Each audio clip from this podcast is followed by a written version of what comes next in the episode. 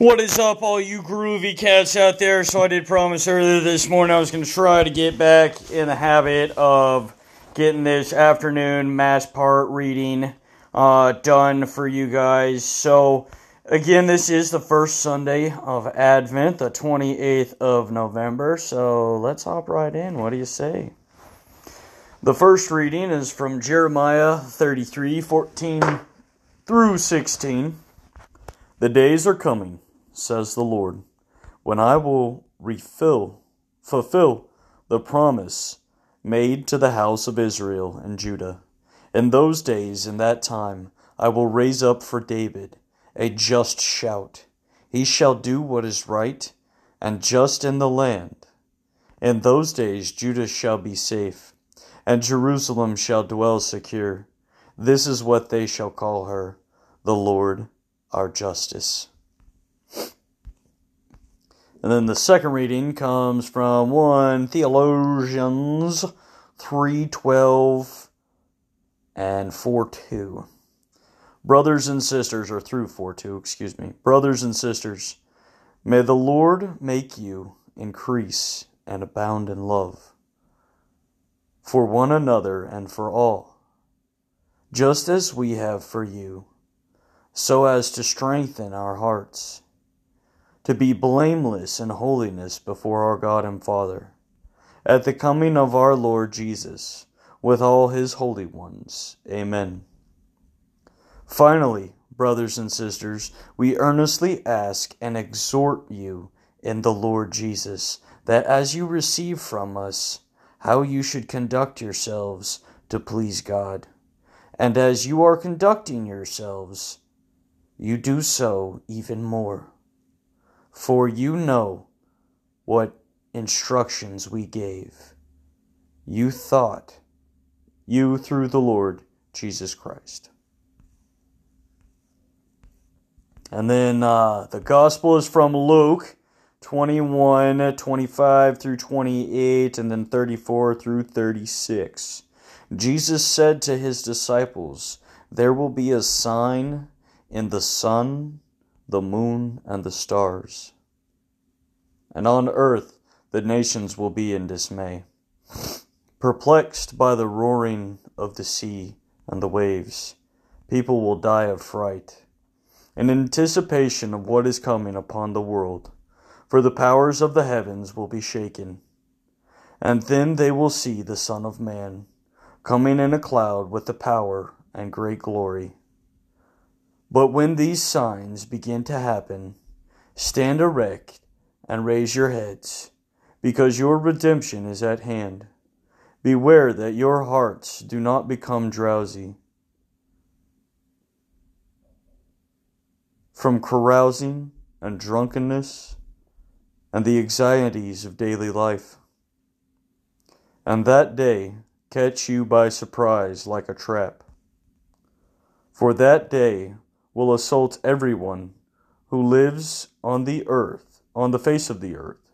Be vigilant at all times, and pray that you have the strength and escape the tribulations that are imminent, and stand before the Son of Man. The Gospel of the Lord. So that was the reading from today. Now, as per usual, at least when I do this little segment of reflections, I will we will listen. This is Catholic Daily Reflections for the first Sunday in Advent, Year C. Today's reflection is entitled Advent Begins. Be vigilant at all times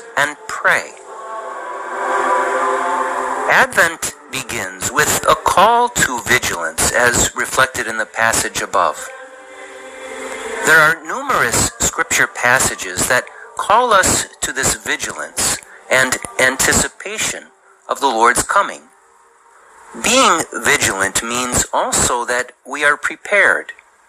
We are not caught off guard. Imagine if Christmas morning came and you woke up suddenly realizing that you forgot to prepare. Imagine if you had no gifts, no food purchased, and no plans were made. Of course, you wouldn't allow that to happen. But we do sometimes allow it to happen spiritually speaking. We often are not prepared to celebrate the birth of Christ within our hearts. The first week of Advent also offers the focus of the second coming of Christ. Jesus will return again in all splendor and glory to judge the living and the dead. We profess that fact every Sunday in our creed. So even though Advent is a time for the preparation of the celebration of the first coming of Jesus in the flesh, it is also a time to acknowledge that his first coming is ultimately fulfilled in his final glorious coming. As Advent begins, reflect upon how ready you are for Jesus' coming. Are you preparing for it with the same fervor that you prepare for Christmas through shopping, cooking, decorating, etc.? Are you looking forward to that day when He will return? Are you preparing for the spiritual celebration of His birth? Are you awake and attentive to the numerous ways that God speaks to you on a daily basis? If you find that you are not as prepared for His return in glory as you'd like to be, make this Advent a time when you get your heart ready. Commit to prayer, spiritual exercises, reflection, and attentiveness to His gentle and glorious voice. Let us pray.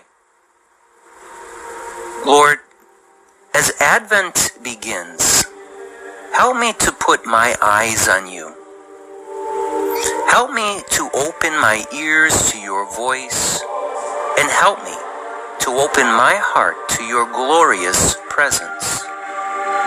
May I be attentive to you in every way you desire to come to me. Jesus, I trust in you.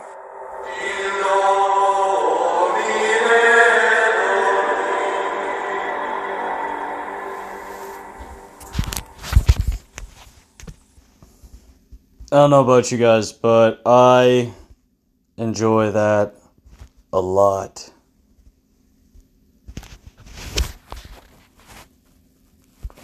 And that is the whole purpose and point of this Advent, of any Advent, of every Advent, is to prepare the way, is to make room for Christ. Not just in our hearts and in our minds, but for those around us. Prepare the way, for the kingdom is coming. It is at hand.